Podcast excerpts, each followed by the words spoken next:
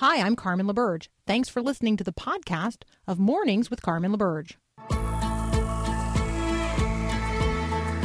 Getting ready to represent Christ to your world today. This is Mornings with Carmen LaBerge on Faith Radio.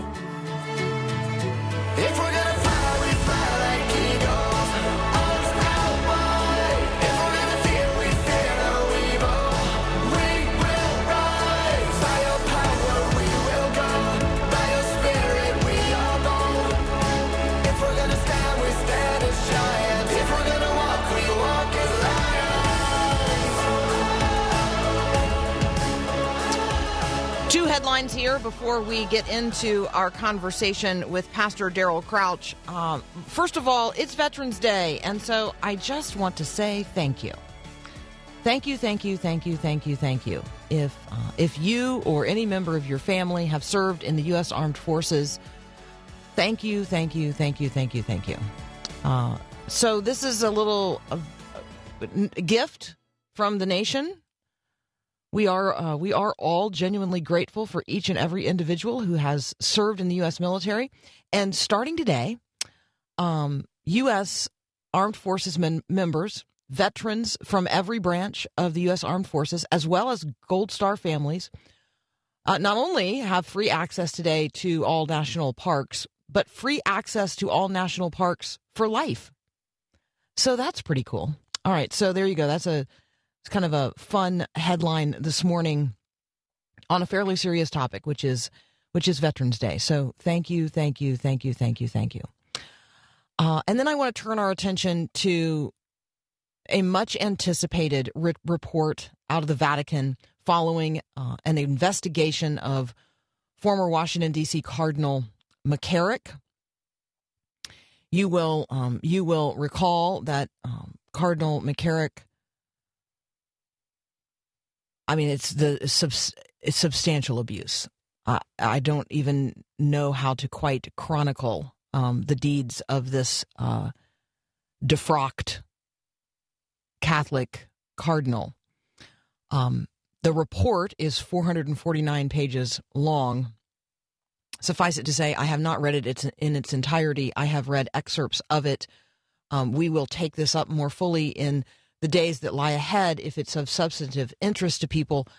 Um, but let me let me say this: um, the abuse that this individual perpetrated while serving the Church of Jesus Christ is appalling and heartbreaking, and apologies are owed to those who came forward and told the church about the abuse and yet um, the church did nothing.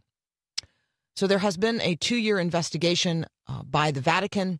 The the Vatican took the extraordinary step yesterday of publicly publishing this 449 page report. And uh, suffice it to say, they uh, they lay the lion's share of the blame on Pope John Paul II, who appointed McCarrick Archbishop of Washington in the year 2000 even though, even though there had been an inquiry um, confirming that he had abused um, seminarians, people preparing for the Catholic ministry. Um, he he also um, sexually molested adults and children, according to uh, the report. So here's what I want to say about all of these things. Um, while it is heartbreaking and gut wrenching, it does not leave us paralyzed, and I and I want to say that today. Um, yes, this is horrifically damaging to the individuals involved. It is also damaging to the body of Christ and her witness in the world. And so today, as you are processing this headline, as you are engaging in the conversations of the day, this being one of them, let me remind you let us be someone safe to tell. These stories stir up within those who have been abused the desire and the need to tell.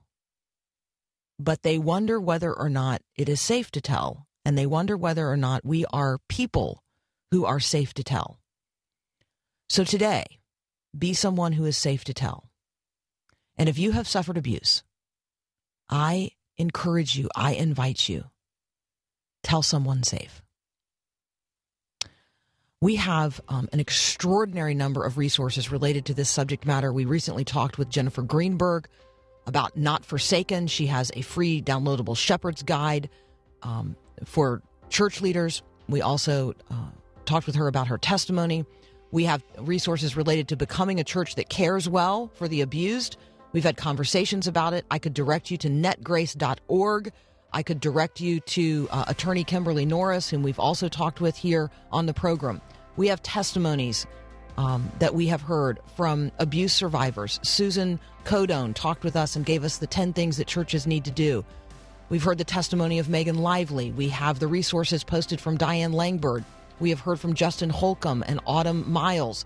We have heard from Lila Wizgala on this topic and abuse survivor Linda Gibson. We have talked with Pastor Phillip Bethancourt.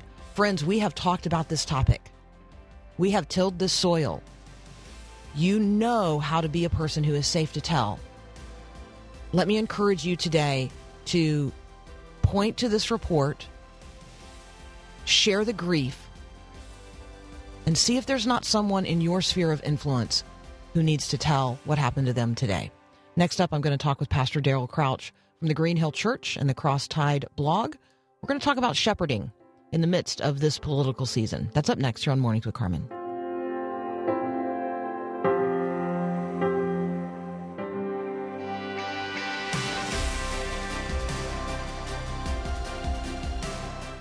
Oh, I've seen fire and I've seen rain. Seen sunny days that I thought would never end. Joining me now, Pastor Daryl Crouch from the Green Hill Church. You can find him at the Crosstide blog. Um, Daryl, welcome back. It's been a while since we've uh, since we've talked. A lot's happened. It's good to be with you, Carmen.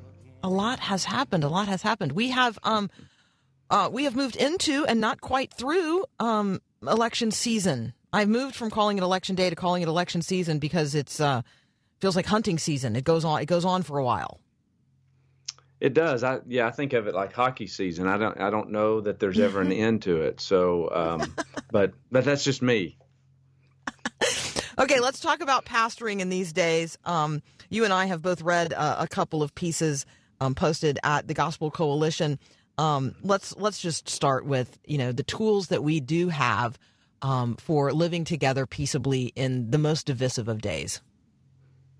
Well, I think it's really important. Those are great pieces, by the way. They do they do good work, and um, so I think for us to be reminded of who we are in Christ, that we are a people of God, and that uh, we are a part of this uh, present kingdom, in, in the sense that we have been called here to this time and place, but we are residents of another kingdom, uh, one that's eternal.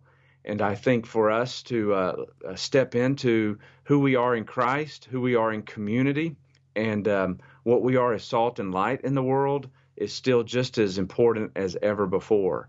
And so election results don't bind the gospel. Election results don't um, uh, exaggerate the gospel, even. Uh, if you're, I've said it before, if, if your candidate won, all is not well. And if your candidate lost, um, uh, all is not all is not lost. And so um, I think it's important for us to have um, a kingdom perspective and step into uh, spiritual disciplines of Bible reading and prayer and community and uh, gospel proclamation, all those things that we know are so important, and um, and and to think on the things that are in in good and right, and to fill our mind and saturate our hearts with the Word of God and uh, trust the Spirit of God to fill us and lead us. And so I think those things sound a bit uh, old fashioned or traditional or whatever they are, but uh, they're as important as eating and breathing and sleeping uh, to our bodies.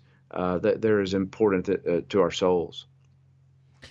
The fact that they sound old fashioned and traditional um, is a, I think, a really healthy reminder that just because something is new or avant garde does not actually mean it is gospel aligned.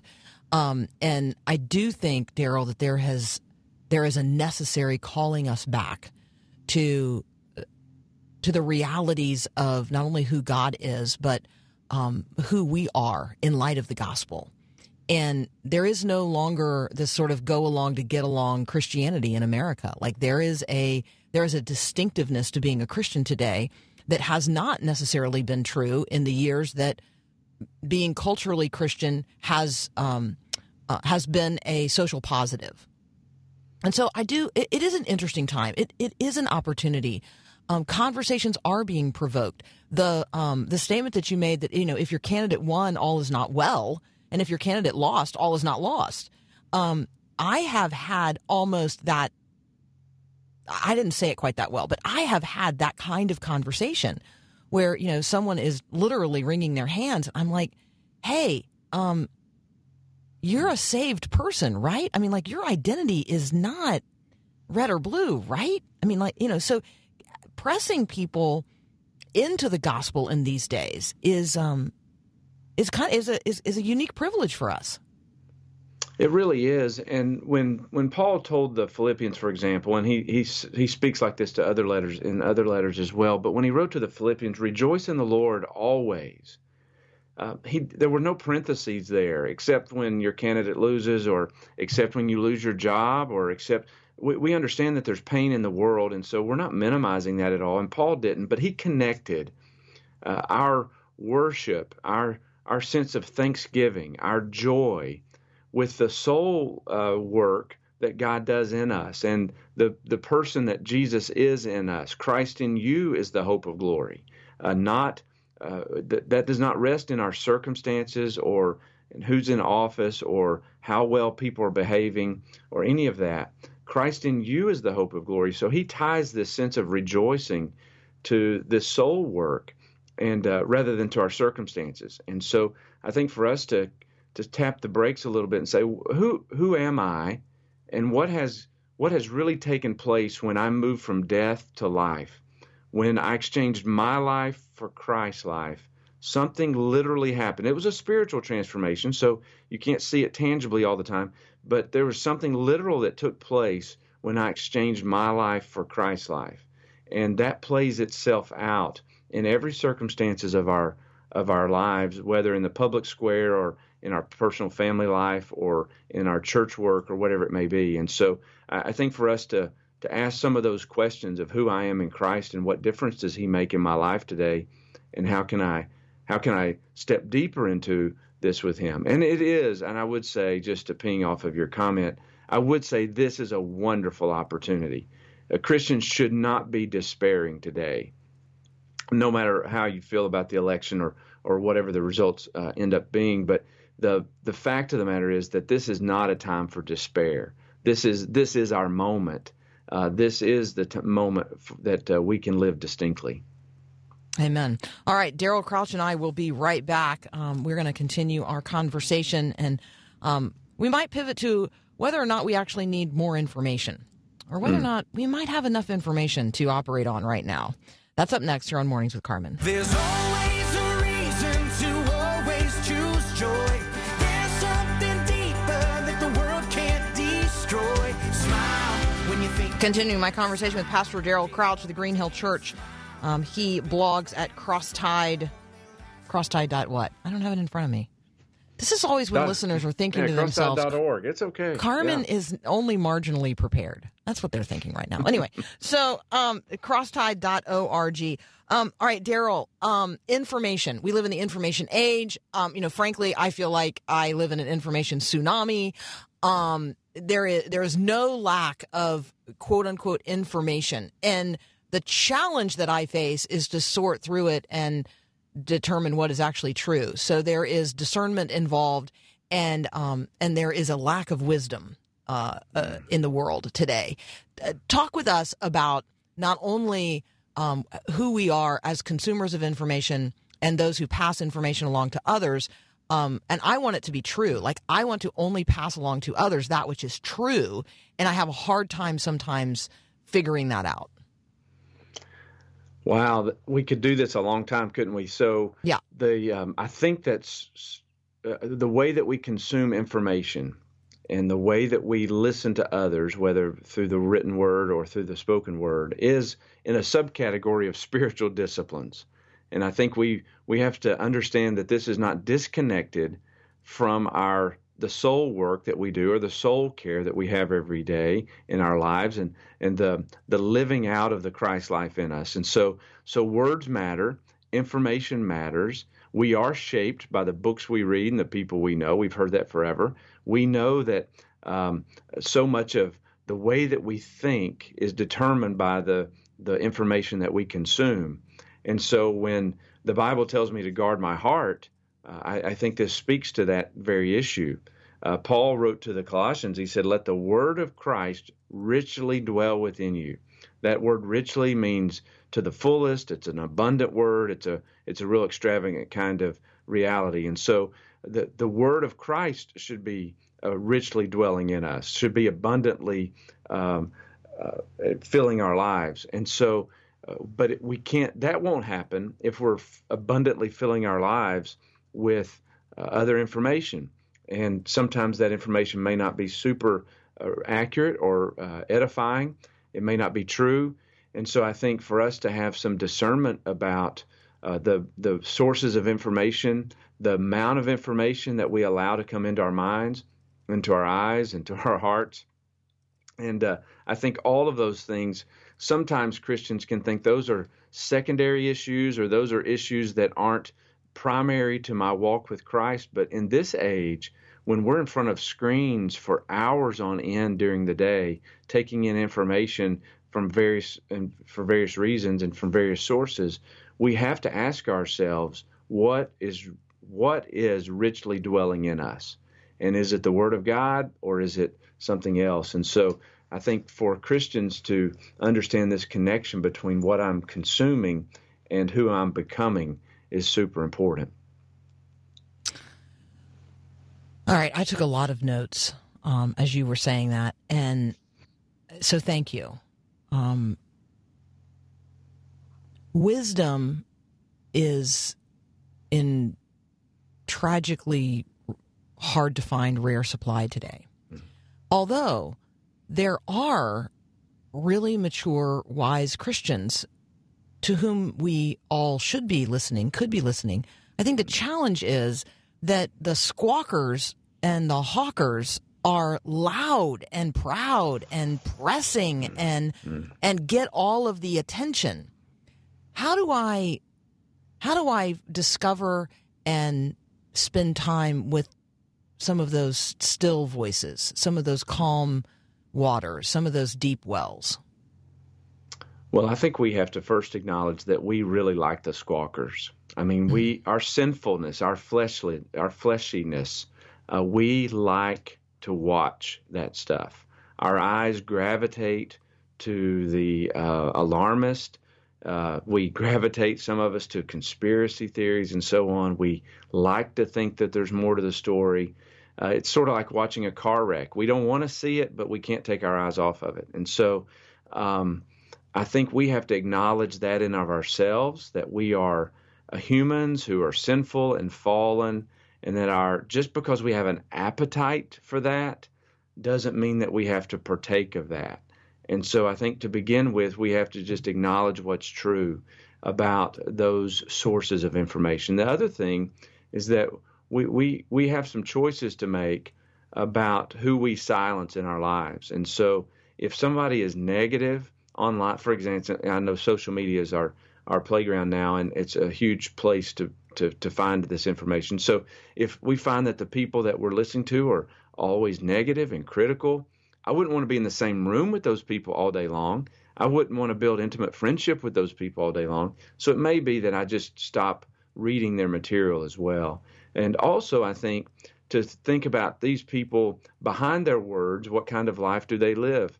I know the, the question I used to ask, I still ask it, but have fewer occasions now, but uh, parachurch ministries and people who are in the Christian ministry but not in the church world, uh, the question's always from a pastor's perspective is what church do you attend? Are you involved in a small group? Uh, so I think those are good questions for those people that we're reading um, in in the airways and on social media? Are they a part of a local church family? Are they involved in Sunday school or life groups or whatever they call that small group ministry? Are they serving through their local church in practical ways that won't make a headline? And so I, I want to know who these people are.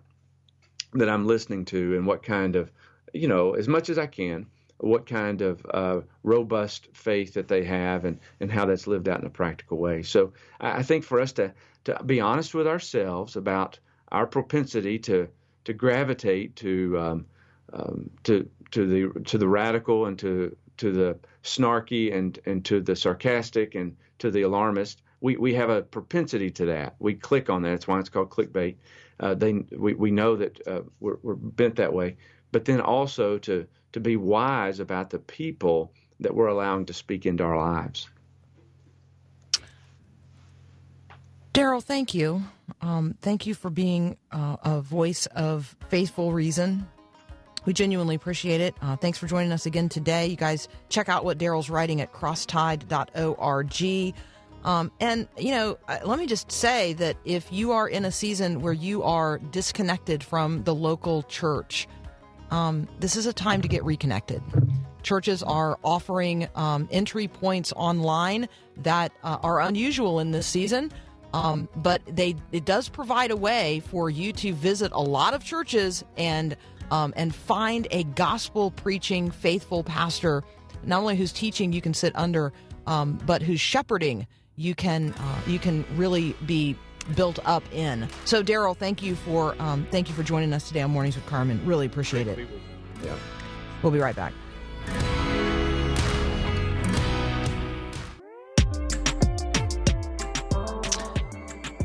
Right, so we do uh, need to sift through some political headlines, and nobody better to do that with than Dr. Hunter Baker from Union University. We're gonna we're gonna talk about a little bit about the news media. We're gonna get an update on the makeup of Congress, a few um, a few races uh, being confirmed.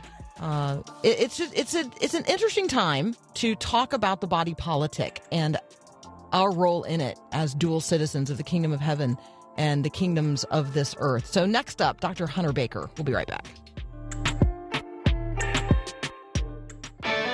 I've never met a person who didn't want to be cool. In fact, I've never met anybody who didn't crave acceptance. Hi, I'm Mark Gregston with Parenting Today's Teens. Today's social networking and access to the internet only fans the flame of that age old desire to impress others. Now kids can strut their stuff to a watching world with a click of a mouse. And if you know teens, you know they're prone to exaggeration. Keep an eye on your child's online activities.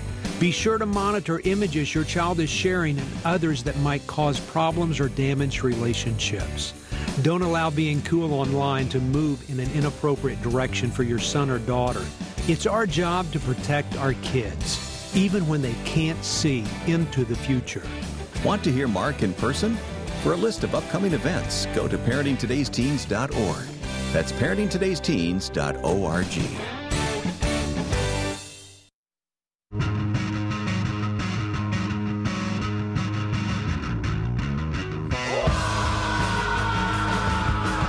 Joining me now, Dr. Hunter Baker from Union University. Hey, welcome back. Hey there. I feel like it's been a while since we've talked. I, I don't know if that's actually true or if life has just, there's just been a lot of it in the last couple of weeks. The usual two weeks, I think. Whew. Man, it's been, uh, there's a lot. There's a lot of soil to till today. Um, let's start with the with the media, um, the way the media has behaved, not only in the midst of the election, but um, but since the election, or the or maybe in the election that continues. Yeah, the uh, I mean, we've had a lot of changes in media over the past, I would say, 20 years, and I think that the changes have accelerated. Uh, the biggest one that I can think of is that uh, the media has become uh, extremely adversarial, um, particularly with Trump. I mean, we think about uh, Trump obviously brings a lot of heat on himself in terms of the way he acts, but it's hard to think of a president in my lifetime uh, who has had the consistent, um, consistent uh, glare uh, of the media upon him, uh, never supportive, uh, than there, than has been the case with Trump. Uh, I think about, for example, I think there's been a headline that was basically invented for Trump, and I've seen it over and over again during his time in office. Without evidence, Trump claims, you know, X, Y, or Z. Now, I never saw that used for anybody else without evidence, uh, but it was commonplace with Trump. And the reason I point that out is because typically, if you say someone claims something, then we understand there there might not be evidence for it, right? It's a claim. but but that use of that phrase without evidence, you know, particularly strong uh, with regard to Trump. So I think that I think a lot of people in media have stopped having the sense that they're supposed to play it down the middle, be cool, reserved, uh, and instead to help the reader to understand stories, which sometimes means help them to understand that they're supposed to not like this political figure. So I I have started using different um, words to describe people who are writing, and if they are not actually reporting, which very few of them are doing, very few. I think that's the point that you're making. Very few journalists are reporting information. They are instead. I'll use the word analysis here, although I think that is uh, m- most of the time they're just bloviating. Um, but I will use the term analysis to suggest that they are offering um, a version of information that is filtered through their own worldview. And then they are offering that to the reader. So that is more commentary than it is news reporting. And I just think people need to be very aware of the difference um, because it's it is significant. I, I think that's absolutely right. I mean, my uh, my wife is not a political person, but she often complains to me that she can't find any news. Uh, and what she means by that is just straight reporting, right? Uh, that I think that I really believe that there would be tremendous interest in newspaper uh, and uh, television reporting if people felt like it was kind of right down the middle and not biased. Uh, but what's happened is is that with first cable and then internet, uh, there's a sense that everybody is entitled to the news that fits their own biases. And uh, the media has figured out that's actually the easiest way to make money is to confirm people's biases. And so that's what we see. Mm-hmm. Absolutely. Um, all right, let's uh, uh, let's talk about a little bit of the makeup of the incoming U.S. Congress. Um, uh, we certainly have a, a difference down ballot than we have uh, in terms of the voting at the top of the ballot, so top of the ticket. So, talk with us a little bit about what you observed there. Well, just that uh, it seems to be the case for the most part that uh, other Republicans, you know, there there are few exceptions. So Martha McSally in Arizona is an exception to this. She ran worse than Trump. For the most part, the Republican Party candidates ran a little bit better than Trump. And uh, my suspicion is, I, I think that probably what you're seeing there is that uh, that that's where the never Trumpers uh, voted against the president or didn't vote for the president, but did vote for Republicans down ballot. That's what I would imagine. I, I think that's I think that's exactly right. Um, and and so I think it's provokes an interesting conversation about the future of the GOP, uh, of the the future of the Republican Party. Um, I I see a contest coming on actually both sides of the aisle. I see a contest emerging um, among Democrats who we're already seeing evidence that some of the most progressive Democrats are uh, openly pressing President-elect uh, Biden toward an agenda that uh, I think most Democrats are not supportive of. I mean, I think they're I think the progressive left is going to really, really, really push him. Um, and then I think in the GOP, there's kind of a contest for you know the soul of the party, however one defines that. Clearly, I mean, uh, we we tend to think now of Ronald Reagan as Mr. Republican. You know, he's he's the guy that that Republicans for a long time that's who they wanted to be like.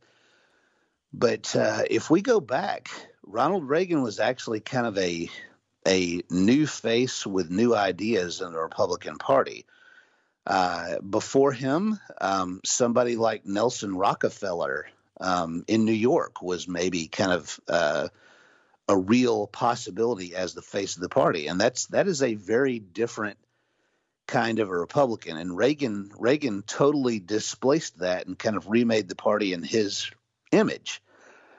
The question is, has Trump done the same with the Republican Party now? Uh, now, when Reagan did it, it's because he was uh, he had two successful terms uh, and won the Cold War, basically.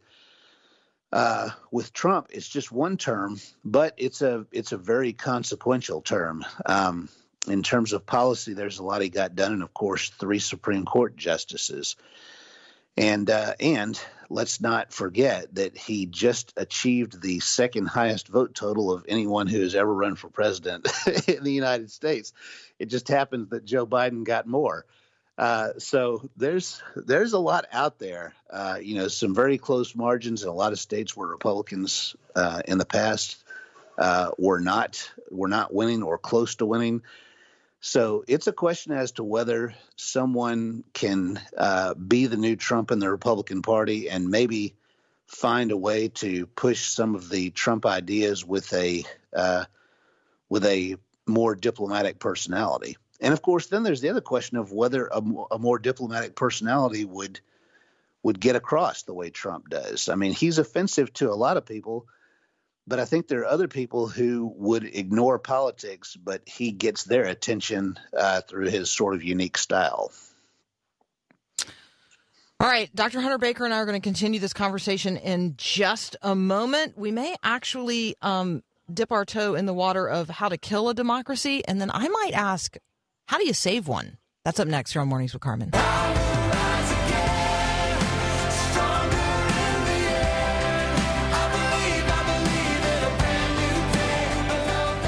All right, continue my conversation with Dr. Hunter Baker from Union University. Um, Hunter, uh, I think when we start talking about what we could expect in a Biden presidency, um, should you know, should the outcome be what today it looks like the outcome will be in in this presidential election?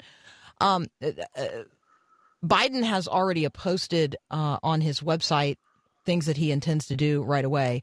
Um, and some of those are going to be very troubling to people who are pro life. They're going to be very troubling to people who are concerned about religious liberty. Um, when you sort of survey what you expect um, or what you think we might expect from a Biden presidency, what tops the list? Well, if we go based on the way he ran his campaign, which was a a pretty quiet, pretty low level campaign, um, he has to focus on COVID first. Uh, I mean, you know, we have we have talked about uh, we've talked about is there a vaccine? I, th- I, think there's a vaccine out there now with Pfizer, and uh, you know whether the the vaccine and a booster can basically provide uh, inoculation of the type that we expect with a polio vaccine. That that may be on the horizon fairly soon. But uh, I think that a lot of people who voted for Joe, for Joe Biden did so because he relentlessly emphasized that he was going to crush COVID. Uh, because uh, the argument is that Trump's response was unsatisfactory. Uh, so I think that's a big thing um, that he will focus on. I'm not sure what that looks like, and I'm not sure if you really want to take the risk of crushing the economy along with crushing COVID, but that's another question. Uh, the other question is, you know, he'll go in and he will immediately um, revise some of Trump's executive orders. Uh, so, for example, like with the uh, DACA, uh, the DACA executive order regarding the Dreamers, um, children of illegal immigrants who are in the United States, uh, he will uh, he will seek to cement their status. Um, in terms of uh, in terms of pro life type stuff, yes, he'll we'll go through that same dance where uh, the Republicans reverse the Democrats, and then the Democrats reverse the Republicans on things like the Mexico City policy and uh, funding of abortions uh, internationally, things like that. So a lot of that is going to happen fairly quickly. We'll have a number of those uh, type of ceremonies pushing out those those types of things. But the big question is, will will the Senate hold as Republican, assuming that those uh, two Georgia senators win their runoffs? And I expect that that will happen.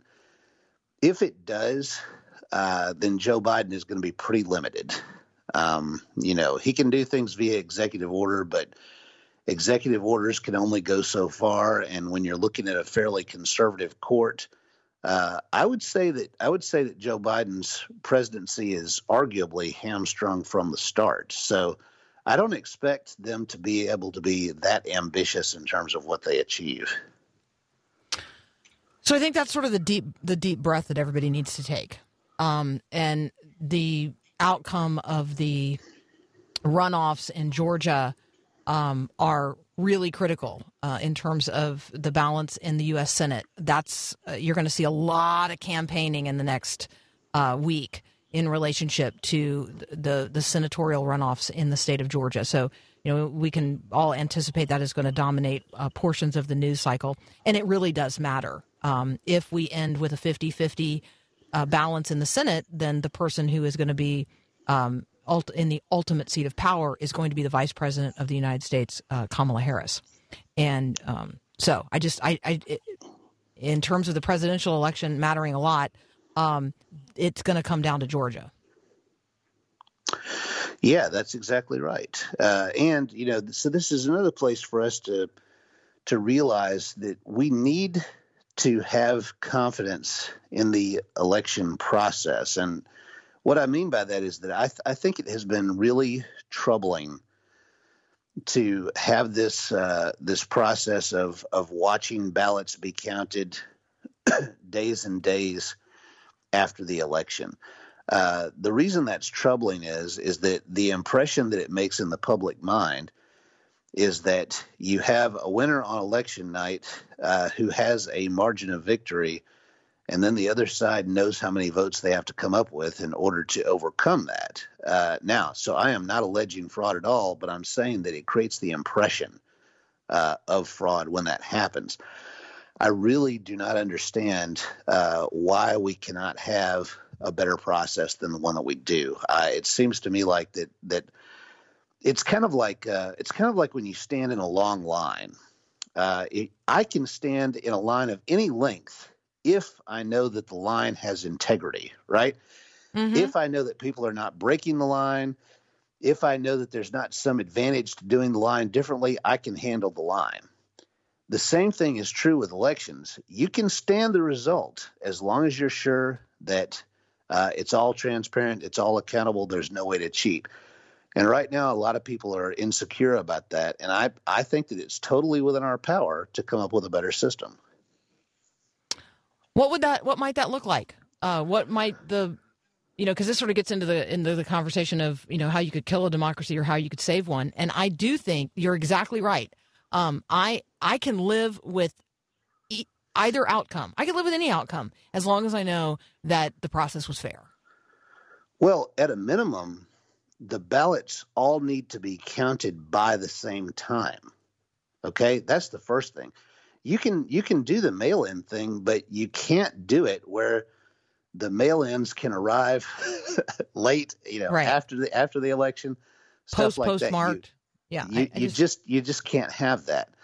Uh, but the other thing is, it seems to me, and this will be increasingly possible, uh, that that there could be some kind of uh, biometric approach, you know, where we you're, you're voting with your thumbprint or or something like that electronically, uh, some kind of encrypted system, something like that. Uh, that that should be available, and it should be available sooner rather than later. I mean, they let us pay our taxes uh, electronically. I think that voting should go that direction. All right, so that um, I, I mean, I think it has to be revamped, and so we're going to probably have lots of robust conversations about that. I feel confident there's going to be people right now who are going to suggest to me that um, a biometric approach is, you know, too invasive, and an encrypted system approach is, you know, too um, uh, too easily monkeyed around with. I mean, I, I just right. I, it, the people think it's not fair right now, and so once you get in your mind that something is not fair, um, any suggestion of how it might be made more secure and more fair is just is just immediately subject to, um, you know, scrutiny that might be beyond our ability to uh, to say to someone, okay, you can it can be fair and trans uh, transparent to a point, but you actually can't see all 120 million votes or 150 million votes. Like you Right. can't see all of them, and that's hard. I just that's hard for people. They they people they want to see it all right now, and then that's hard. I, but but I think that can be done electronically. I th- I think it could easily be done. Now you know, so that's a bigger debate than we have time for today. Uh, but I think it could easily be done. I think it could be transparent. and I think you could have people from both sides who can see exactly what's going on inside the system. And I, I think you that. could be able to trace back all the votes to all the people. which would be good. Which would be Yes. good. All right, uh, Hunter, thank you so very much. Blessings on you. Uh, blessings on your people, your students, your family. Um, thank you, as always, for joining us. Thank you. Really appreciate it. Hey, we'll be right back.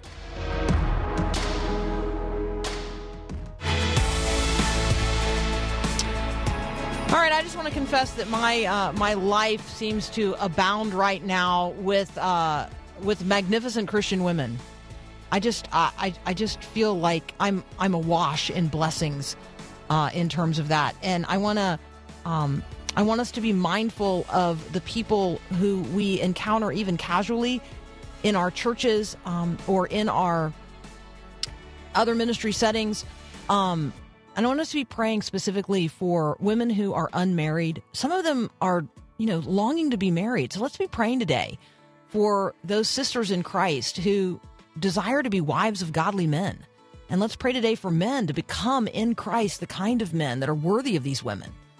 Um, I have a whole list of them in my Bible. Uh, women who are walking worthily and um, and yet currently walking, you know, without um, without a faithful brother in Christ as their spouse. And so I just want to lift that up today as a prayer concern. Also want to lift up women whose husbands are chronically ill. I have uh, friends who are in that circumstance and just very, very aware of um, of their need for community and moms of special needs kiddos as well. Those are sort of my three categories of women to be praying for today. All right, friends, uh, we got another hour of Mornings with Carmen up next. Thanks for listening to this podcast of Mornings with Carmen LaBerge from Faith Radio. If you haven't, you can subscribe to automatically receive the podcast through iTunes or the Google Play Music app. That way, you never miss an episode. It's also available anytime at myfaithradio.com.